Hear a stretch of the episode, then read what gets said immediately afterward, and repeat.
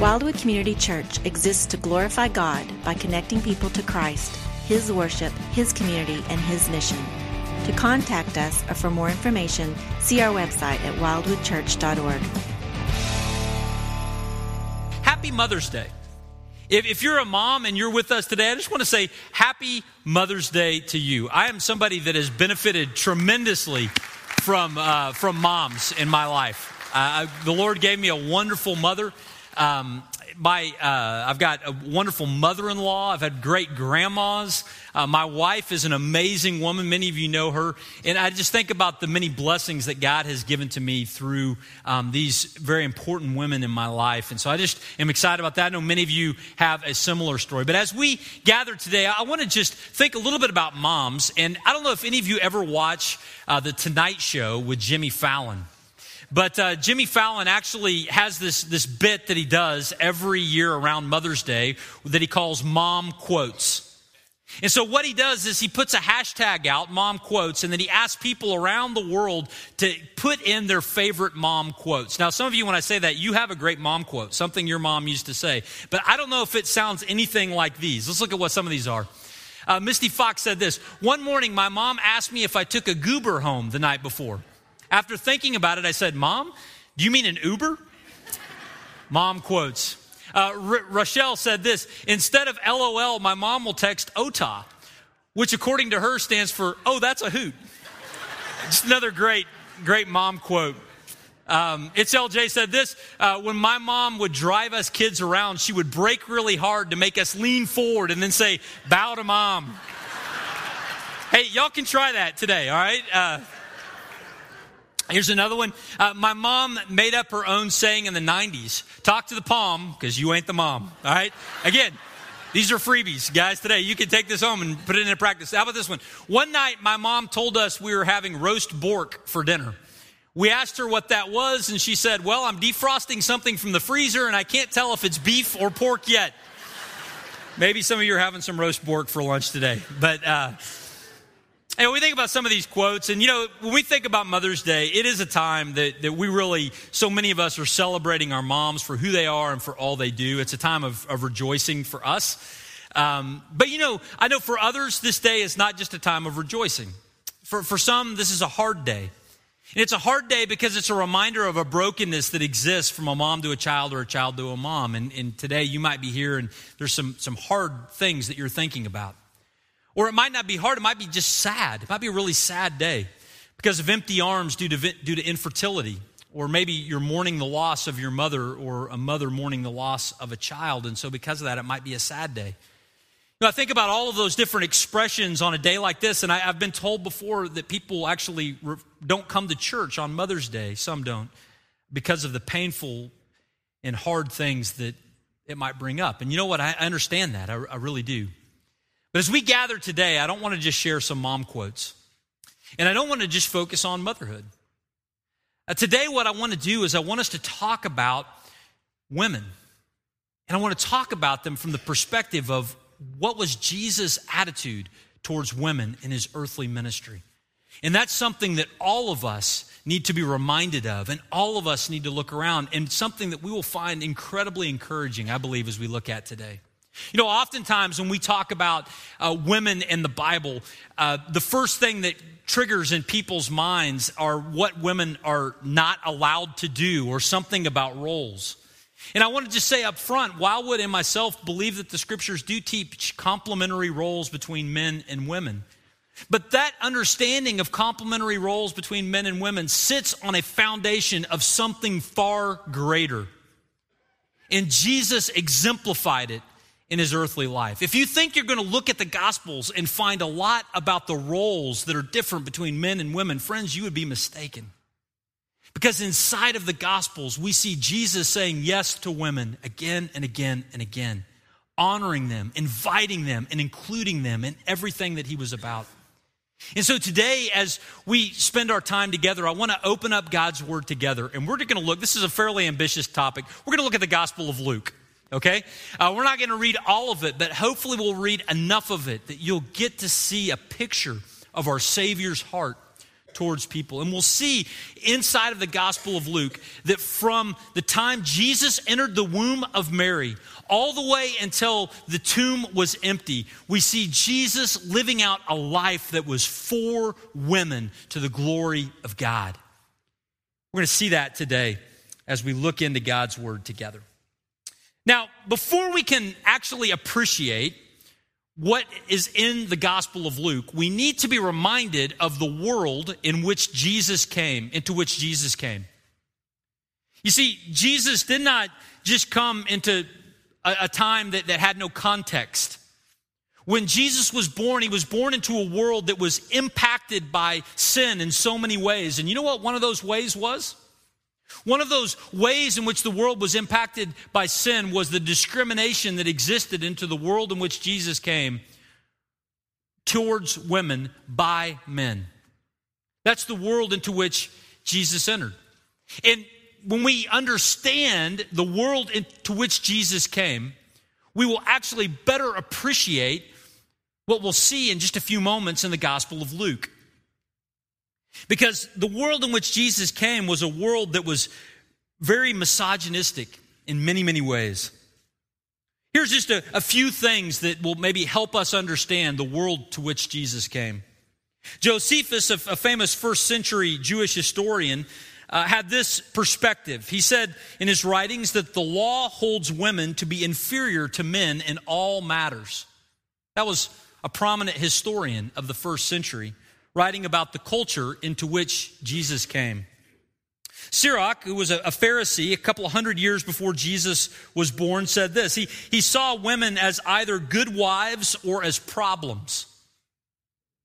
He even says this Better is the wickedness of a man than a woman who does good. Hard to believe, isn't it? This is the world into which Jesus came. Another Jewish tradition would have men praying three times a day, giving a benediction. One of those three prayers they would pray was a time where they would thank God that they were not created a woman. This is the world into which Jesus came. Also, Josephus talks about how in the first century, uh, the testimony of women was inadmissible in court. They weren't considered a reliable witness, a reliable testimony. Now, I know what some of you are thinking. Mark, why in the world are you doing this to us on Mother's Day? It's because we need to remember the world into which Jesus came. If we see the black canvas that was there, the light of Christ will shine ever brighter. Friends, Jesus did not come into a contextless society. He came to a world that existed. And as he, he stepped into that world stained by sin, his light shone. But we need to be reminded that some 2,000 years later, our world today is still a dark place, isn't it? We think about the mistreatment of women that happens in our world today in different countries around the world where women don't have rights, aren't, don't have the opportunity to be educated. Some things like that. We think about even in our country, the, some of the attitudes that exist. And, and just in the last year, uh, we think of all of the story after story after story about the mistreatment of women in American society today, and, and it breaks our hearts. We, we see letters posted on blog sites from prominent women uh, Christian leaders talking about the treatment they've had, even in, inside of the church, and it just breaks our heart as we think about the reality of what is going on. We live in a world that has a discrimination problem.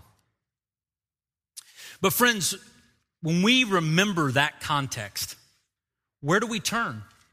You know, even as I bring it up, there, there might be some of you in the room that are, that are feeling a little bit of despair. You're wondering where you can turn, where you can run, where can you find relief from that kind of treatment? Well, guess where you can find it? Not in the world. You can find it with Jesus. Jesus is the one who is the safe place to run in the face of discrimination and pain and challenge. You see, when Jesus came into the world, he didn't look at the discrimination of the world and get more conservative. He looked at what was happening in the world and he actually was extremely progressive in his treatment of women. And that is the scene, that is the background that we'll look at as we look at how Jesus is for women inside of Luke's gospel.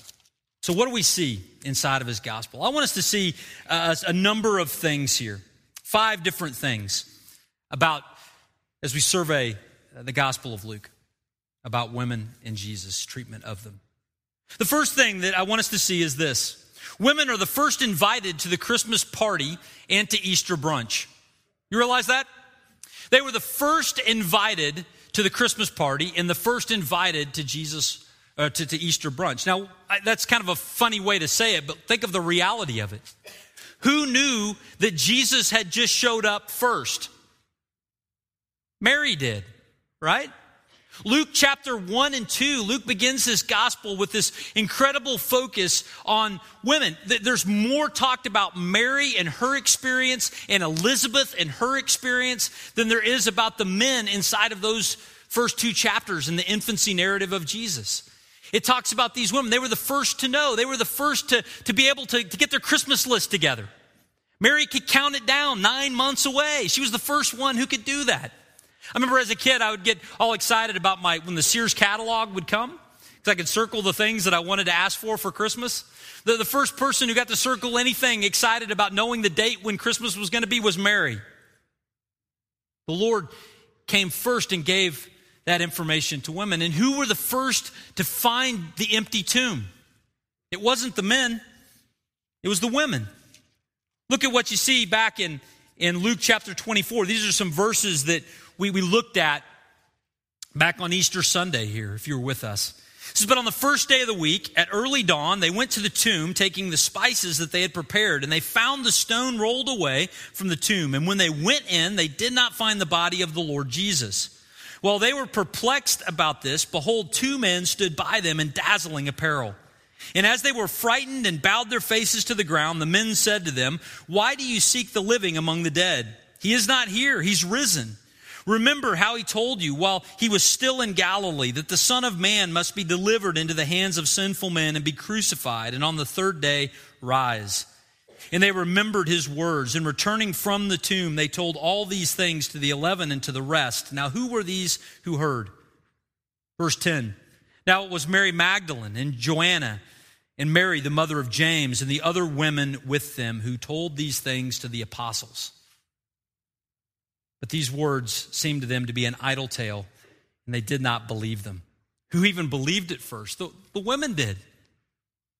They were the first to know. Now, now here's the thing when you, when you think about what's, what's happening here, um, think about the world into which Jesus came. How respected was the testimony of women? We just read what, what did Josephus say?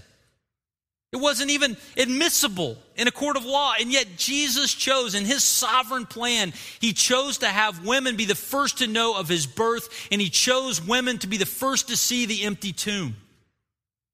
Now, why? Is it because God is a terrible planner? The answer to that is an emphatic no.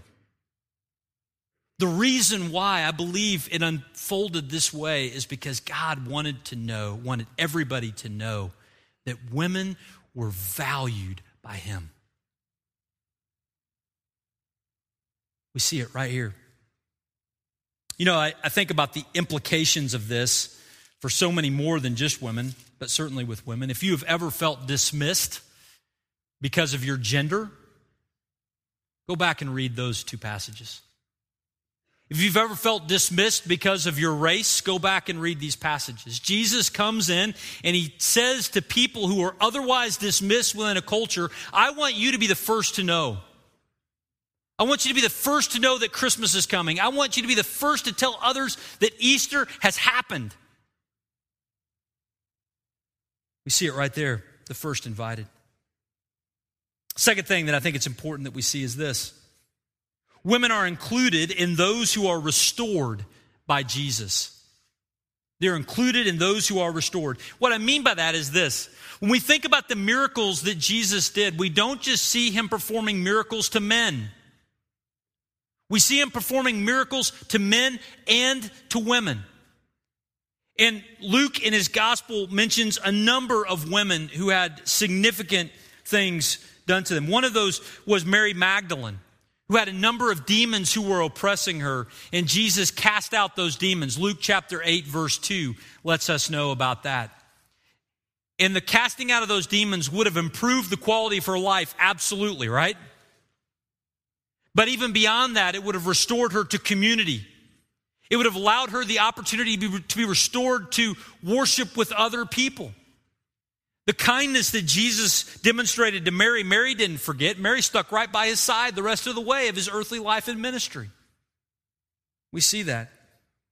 In Luke chapter 8, verses 43 through 48, we see the story of a woman who had been bleeding for some 12 years. The story goes like this it says, Jesus went, to, and went along, and people were pressing around him, and there was a woman who had had a discharge of blood for 12 years, and though she had spent all of her living on physicians, she could not be healed by anyone. She came up behind him and she touched the fringe of his garment, and immediately her discharge of blood ceased. And Jesus said, Who was it that touched me? When all denied it, Peter said, Master, the crowd surrounded you and are pressing in on you. But Jesus said, Someone touched me, for I perceive that power has gone out from me. And when the woman saw that she was not hidden, she came trembling and falling down before him and declared in the presence of all the people why she had touched him and how she had been immediately healed. And he said to her, Daughter, your faith has made you well. Go in peace. Friends, what do we, what do we see in that passage? We see Jesus intentionally healing her. It may at first look like an accident, but it was no accident. Jesus knew that his power had, had healed her, and he pointed it out, not just for her, but for everyone around to see the dignity and the value that he had in this woman as a child of God. He called her daughter, he gave her back her respect, he restored her to community, he restored her to worship. We see another example like that in Luke chapter 13 with a woman who had been struggling with an illness for 18 years. But again and again and again, we see Jesus restoring. And you know why? Because Jesus is great at restoring, He is fantastic at it. Absolutely fantastic at it. You know, so often in our lives, if we live long enough, we have a pile of regret behind us either through our own doing or just the, the cards that have been dealt to us, we have things that we feel like disqualify us from whatever. It might be a divorce, it might be an illness, it might be whatever. But in the midst of those challenges that we experience in life, we have a Savior that turns to us and heals us and restores us and involves us in what He is doing. Jesus' inclusion of women in restoration is a powerful, powerful picture. But you know what? He didn't just include them in restoration, he also included them in discipleship. It's a really fascinating passage that we see in Luke chapter 8, verses 19 through 21, where Jesus' mother and brothers come to visit him. Remember this passage? And it says, Then his mother and his brothers, verse 19 of chapter 8, came to him, but they could not reach him because of the crowd. And he was told, Your mother and your brothers, they're standing outside desiring to see you. But Jesus answered and said to them, My mother and my brothers are those who hear the word of God and do it. Now, here's what's significant about that. Again, in a, in a world that so devalued women, their only real spot was to be a mother. And here, Jesus, in his response about his own mother, who was, I mean, the best, right? I mean, she was the mother of Jesus. Not perfect, but I mean, if there was a mom that's going to get some preferential treatment, I mean, let her come towards him. But Jesus makes this statement. Why? What was he saying? He was saying there's something more foundational for everyone than if they are a mom. It's what do they do with me? That's what Jesus says. The primary call in their life is discipleship. It's not just a role as a mom or or as a wife. We see this again if you look at the account of, of Mary and Martha. We have Martha doing the traditional role in Luke chapter 10, verses 38 through 42, doing the traditional role of preparing the meal for Jesus. But we have Mary sitting at his feet as a disciple would. And what does Jesus say about that interchange? He doesn't say, Mary, why are you not doing this role? He says, It is wonderful, Mary, that you are sitting at my feet. This is, this is better for you to be a follower of me. Jesus included women in discipleship. Friends, this has far reaching applications for all of us, women and men. You know, for, for women, it might be I, you, you want to cling to your value in being a mom or, or being a wife, some of those things. Jesus says there's something even more foundational than those things. It's what is your connection to me? It's a foundational question that Jesus has for women. He doesn't ask, Can you cook like Ree Drummond? Or can you decorate like Joanna Gaines? He doesn't ask that question. What he says is, Are you following me? What are you doing with me? For men, really, it's the same thing, right? Jesus doesn't come and say, How much money do you make? He doesn't come and say, How many accolades do you have? What is your title?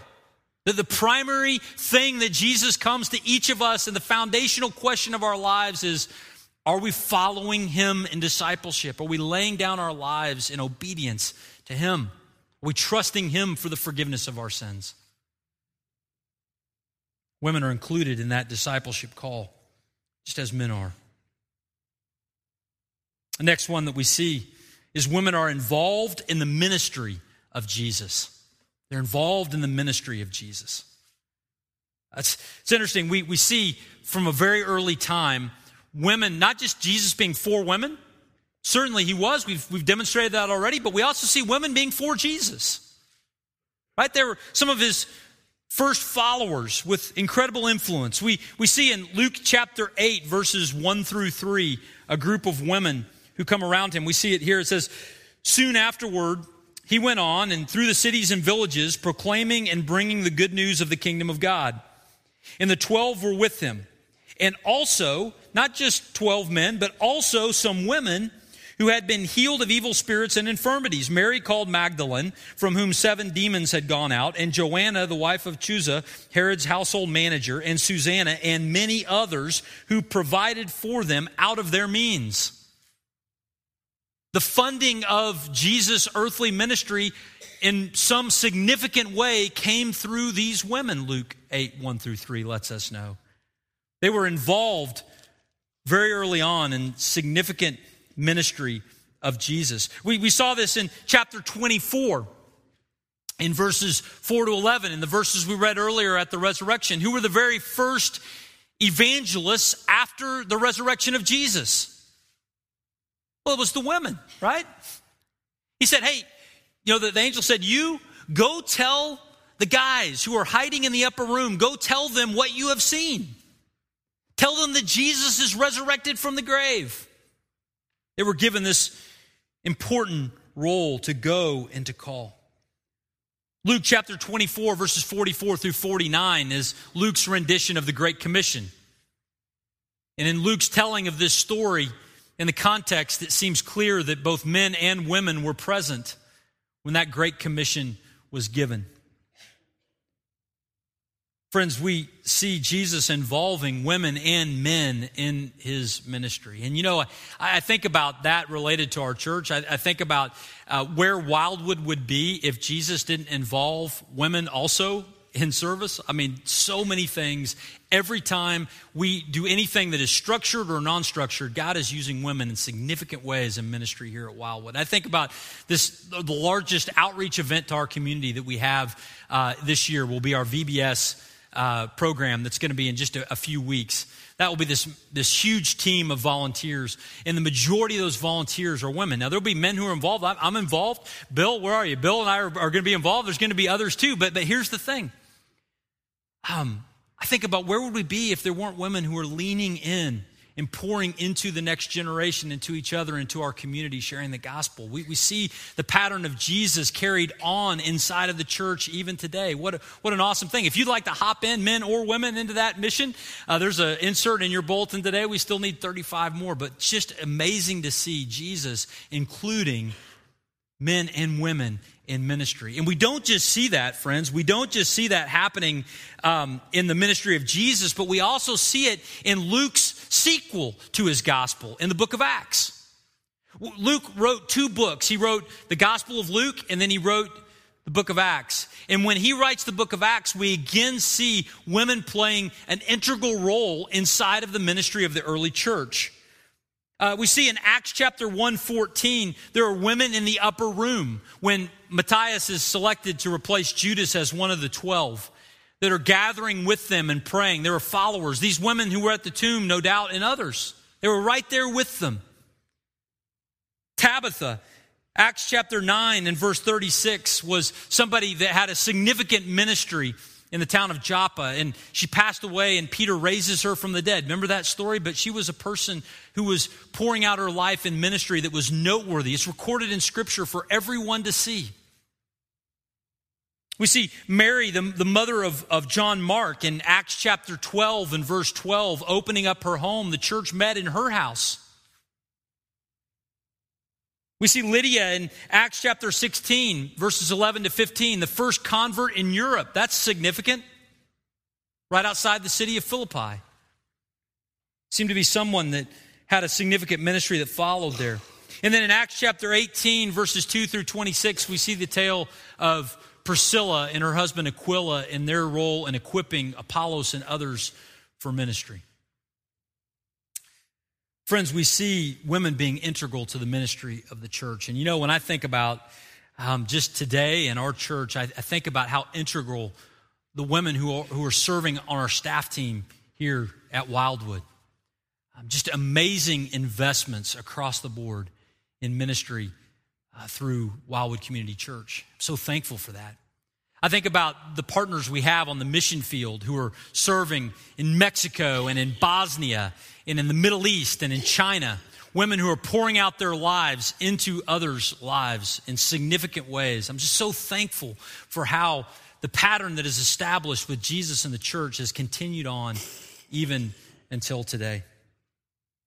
Friends, we see Jesus being for women.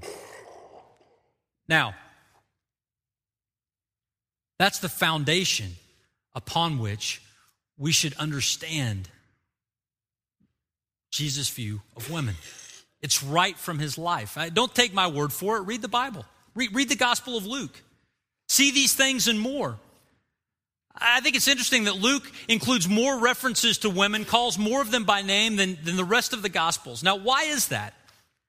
If you were with us back at Christmas time, you know that we had a series that was called Mary's Christmas, and we talked about how Luke gathered his gospel from firsthand accounts. He, he says at the beginning of his gospel that he talked to individuals um, and found out about the life of Jesus through those conversations, and then he recorded them inside of his gospel. And so, as Luke is talking to people, including probably Mary, the mother of Jesus, others, he could not tell the story of Jesus without talking about the women who were a part of those following him. That's significant. And so, with all of that said, uh, let me just make a couple of concluding comments. The first one is this if you are a woman and you are here today, I just want to say thank you. And I thank God for you for the fact that He has created you, for the fact that He has given you as a gift to Wildwood and to Norman and to the surrounding area to follow Him and to serve Him in significant ways. I just am so thankful for each of you. And I also just, just want to say that when we think about women and, and their roles, and again, I believe that the, the scriptures, and when we get into 1 Timothy chapter 2 and some other places, we'll see complementary roles, both in the home and in the church, with men and women playing those roles. But those differentiations of roles must be laid upon the foundation of Jesus' clarification inside of the Gospels. We do that with our understanding of the Sabbath. We do that with our understanding of, of so many of the Old Testament laws and even the New Testament commands. We find their meaning in the life of Jesus. Therefore, we must do the same thing with these other role clarifications. They must lay on the foundation of Jesus' love, inclusion, and involvement of women in the life of the church. Um, it's a blessing for us to be able to look at this, and hopefully, collectively, we can run to Christ and find hope in Him together. Friends, let me pray for us. Father, thank you for just the privilege of being able to open your word and to read it. Thank you that, Father, even things that we have as preconceived ideas are challenged as we look at the truth of your word. Father, we pray that, that uh, you would well up within us your heart for people, men and women. That we would be a people who would exhibit and follow Christ in faith in all areas, including this one. And Father, I pray that, that you would uh, just provide a special blessing on every woman here today. Those for who today is a day of rejoicing, those for whom today is a day of difficulty and challenge, and those for whom today is a sad day. I pray a special blessing from you on each of their lives. Father, we are thankful for them, and we pray that we would all follow you together, even as is pictured in the early church. We thank you and we pray these things in Jesus' name. Amen.